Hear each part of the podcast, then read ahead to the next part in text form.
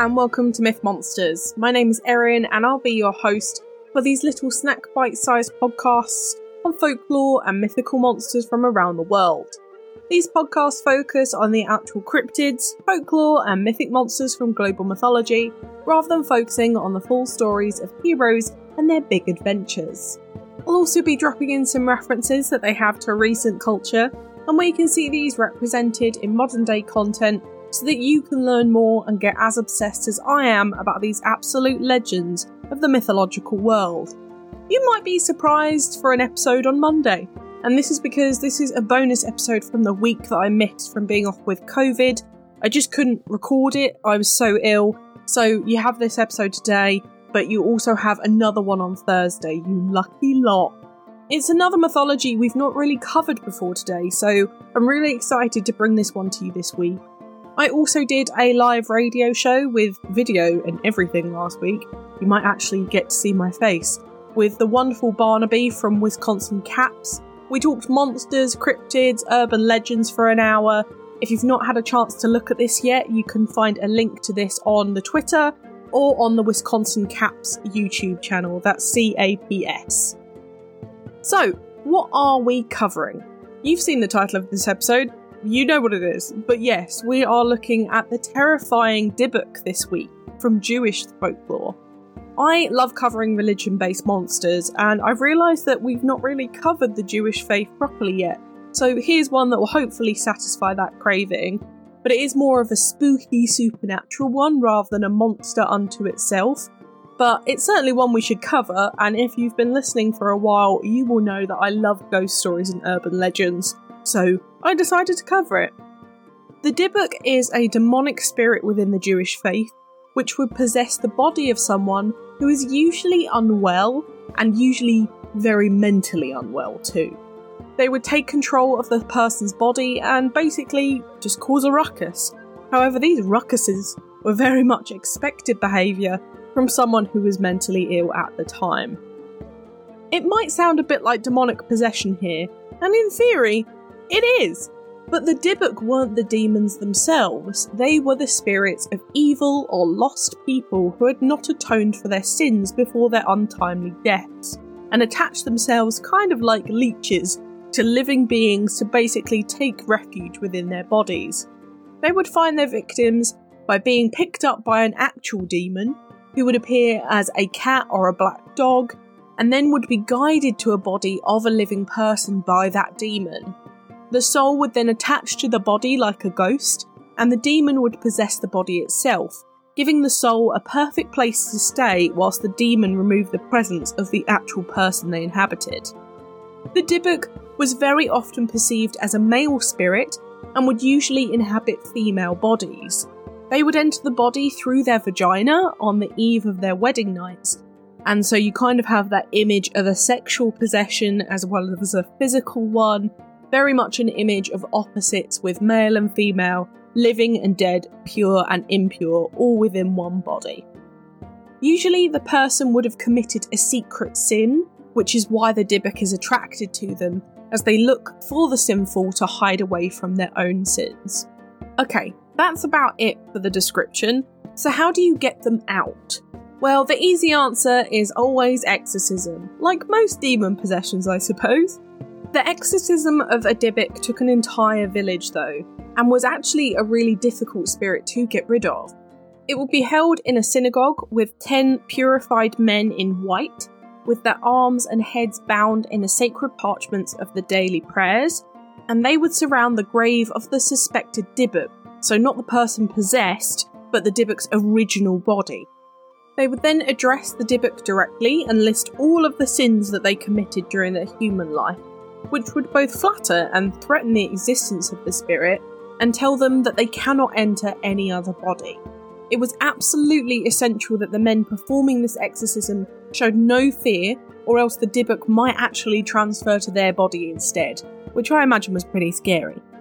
Eventually, though, the Dybbuk would give in and the men would open the ark containing the Torah and remove seven scrolls, give seven blows on seven ram's horns, and light seven black candles. The men would then recite incantations and pronounce the seven combinations of the 42 letter name of God, to remove the Dybbuk. In more recent times, though, there was a myth that the Dybbuk could be captured and held within a wooden Dybbuk box, which was an old wine box or cabinet made of wood. They are quite small, they're not like giant sized cabinets that you would keep liquor in. These were sealed with wax, and if you opened these, you would cause misfortune on yourself and possibly let the Dybbuk possess you. I'll go more into this later, but I do stress the word myth in there.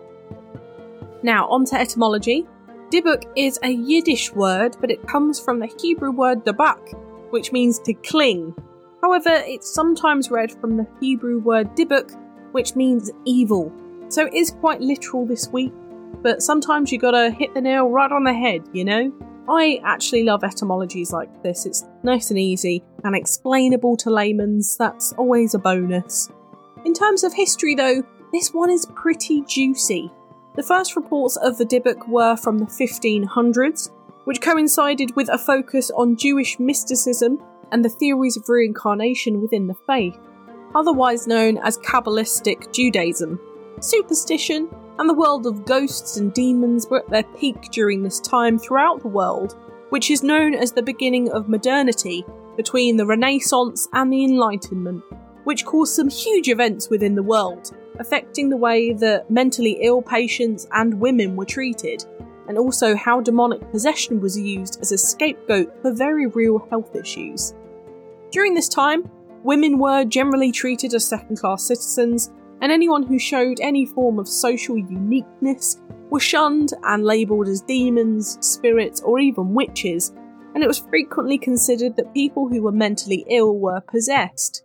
Hysteria was also something that women were historically declared with during this time, and we can certainly see how the possession of a Dybbuk might cause this impression, although we now know that this was all pretty much rubbish. Fun fact is now in psychological literature, the Dybbuk is described as a hysterical syndrome, which I think is absolutely fascinating, and honestly, the hysteria thing winds me up to this day. Now, importantly, we don't have a set location for where this monster comes from, as it comes from a religious connotation rather than a specific place like most of our other monsters do. But what we do know is that it was most likely Eastern Europe and the Middle East, where the historic birthplace of Judaism was. This is important because in the 15 to 1600s in Europe, what was happening? Oh, yeah, the witch craze. It was taking over in the West in mainland Europe, such as the UK, Switzerland, Germany, Austria, France, even spreading as far as the US in the late 1600s in Salem, Massachusetts. We talked witches earlier, but Jewish women were not outside of this, even though it was mostly spread that women in Christian beliefs were witches. Around 35 to 50,000 people were executed in Europe for being witches, and possession was certainly an excuse to be executed. If you've seen Arthur Miller's The Crucible, you will certainly know what I am talking about. So, the probability of Jewish women also being possessed by the Dybbuk as well, but possibly just suffering from postnatal depression, insomnia, or even effects of malnutrition or other diseases and mental conditions of the time, were quite high. It was a high probability to be classed as a witch even though potentially you might have just been possessed by an evil spirit. Who knows the difference nowadays? But either way, it seems like some kind of religious scapegoat for the way that women and mentally ill people were treated and how people interpreted their symptoms within this time. Now, moving on from the historical connotations of this, for the monster, the Dybbuk was practically forgotten about following this until a play was written in the 1910s by S. Ansky called The Dybbuk, which was massively successful and popularised the idea of this ancient spirit to the more modern world. This play was about how the soul of a betrayed man comes back to haunt the body of his betrothed. Spooky. Speaking of modern history, the Dybbuk is now a staple in Jewish folklore monsters, popularised even more from 2003 when an online creator called Kevin Mannis put a so called Dybbuk box up for sale on eBay in Portland, USA. He wrote a compelling story about the wine cabinet he bought from a Holocaust survivor's granddaughter who fled Poland with only three items, the wine cabinet being one of them. The woman called it the Dybbuk box and told Mannis that her grandmother kept it sealed shut and out of reach as inside lived a Dybbuk. She told him to never open it unless he wanted to have bad things happen to him and those around him. So, of course, he opened it pretty much immediately when he got home. He found inside two US pennies dating back to 1925, two locks of hair, a dried rosebud, a candlestick, a golden wine cup, and a granite sculpture with shalom carved into it. And behind all of this, he found the Shema, a Jewish prayer carved into the back of the cabinet. Interestingly, in Orthodox Judaism, women are not required to recite the Shema, which is a daily prayer, which I find quite interesting in regards to this monster affecting mostly women, so that's a fun little tidbit for you as well. Now, Mannis had no apparent ill effects from opening this, but he gave it to his mum on Halloween one year, and apparently she felt a cold breeze when opening it, and immediately had a stroke. She did survive, I will stress this. And following that incident, the family had immensely bad luck and kept having strange dreams and incidences happening to them. So in 2003, he wrote all of this up and put it on sale on eBay. Eventually, Zach Bagans, who has a haunted museum in Las Vegas and a couple of paranormal TV shows, bought this, and it now sits on display in the museum and apparently cursed the rapper Post Malone, which I think is pretty funny and probably deserved. The rest, though, is history.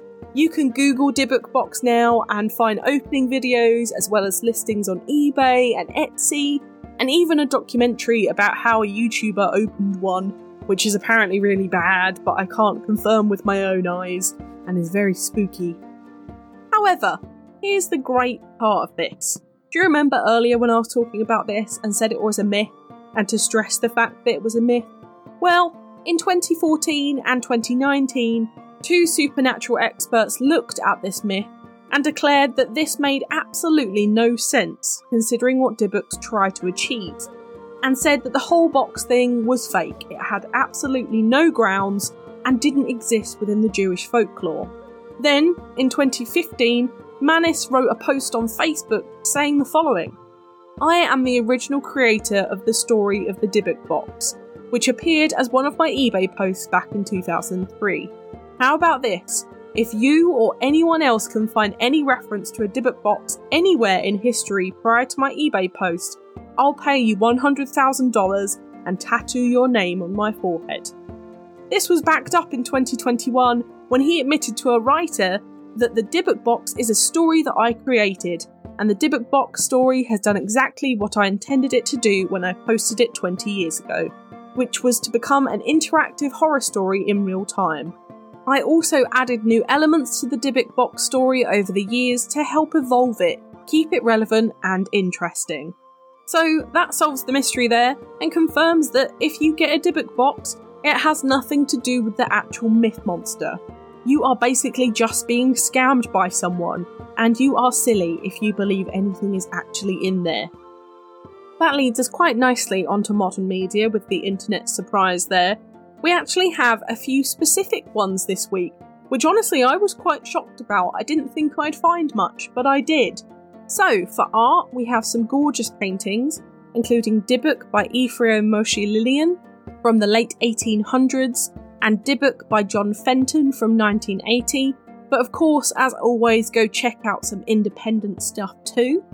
In movies, we have Ezra, Dybbuk, The Curse is Real, The Possession, Demon, The Dybbuk, The Serious Man, Dybbuk Box, The Story of Chris Chambers, Der Dybbuk, The Unborn, The Demonologist, To Dust, Dybbuk, and Killer Sofa.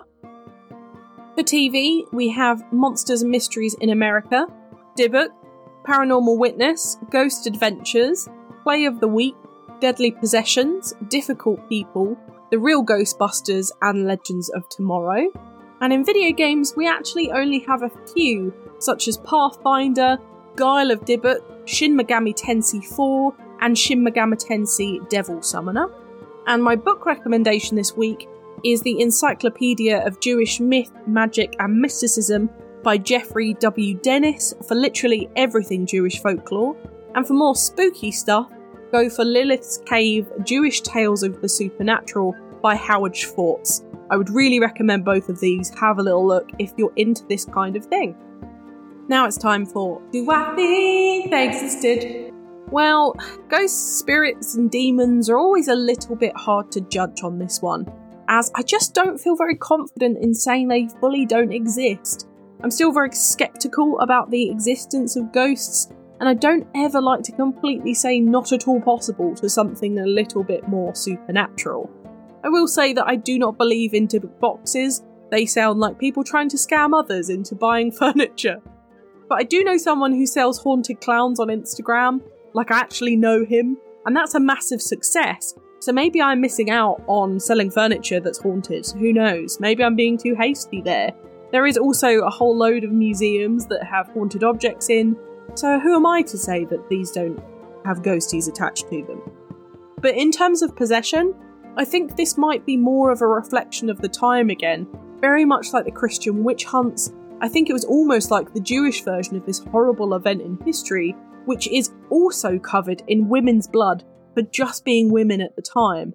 And what a terribly sad ending to all of these people who were mentally ill or were just being women around that time to be told that you're possessed by this demon who came in through your vagina it's just not a particularly pleasant way to get a demon, is it? But it's just a reflection of how society treated them, and I think it's very, very sad.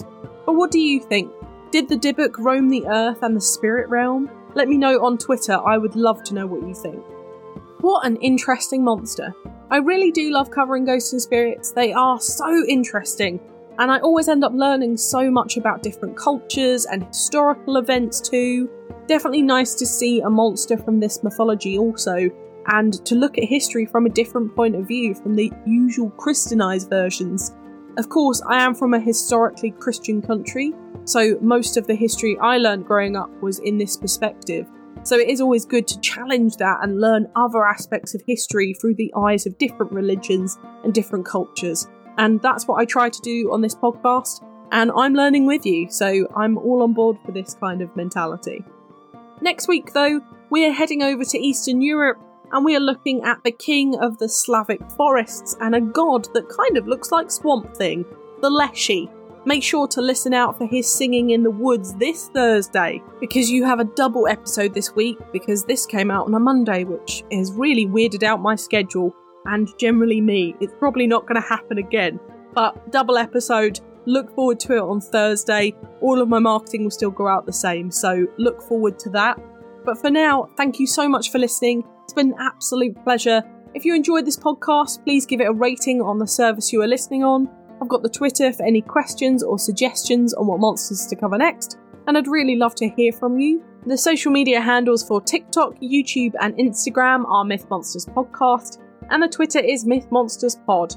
All of our content can always be found at mythmonsters.co.uk, and you can find us on Goodpods, Buy Me a Coffee, and Patreon if you want to help me fund the podcast too.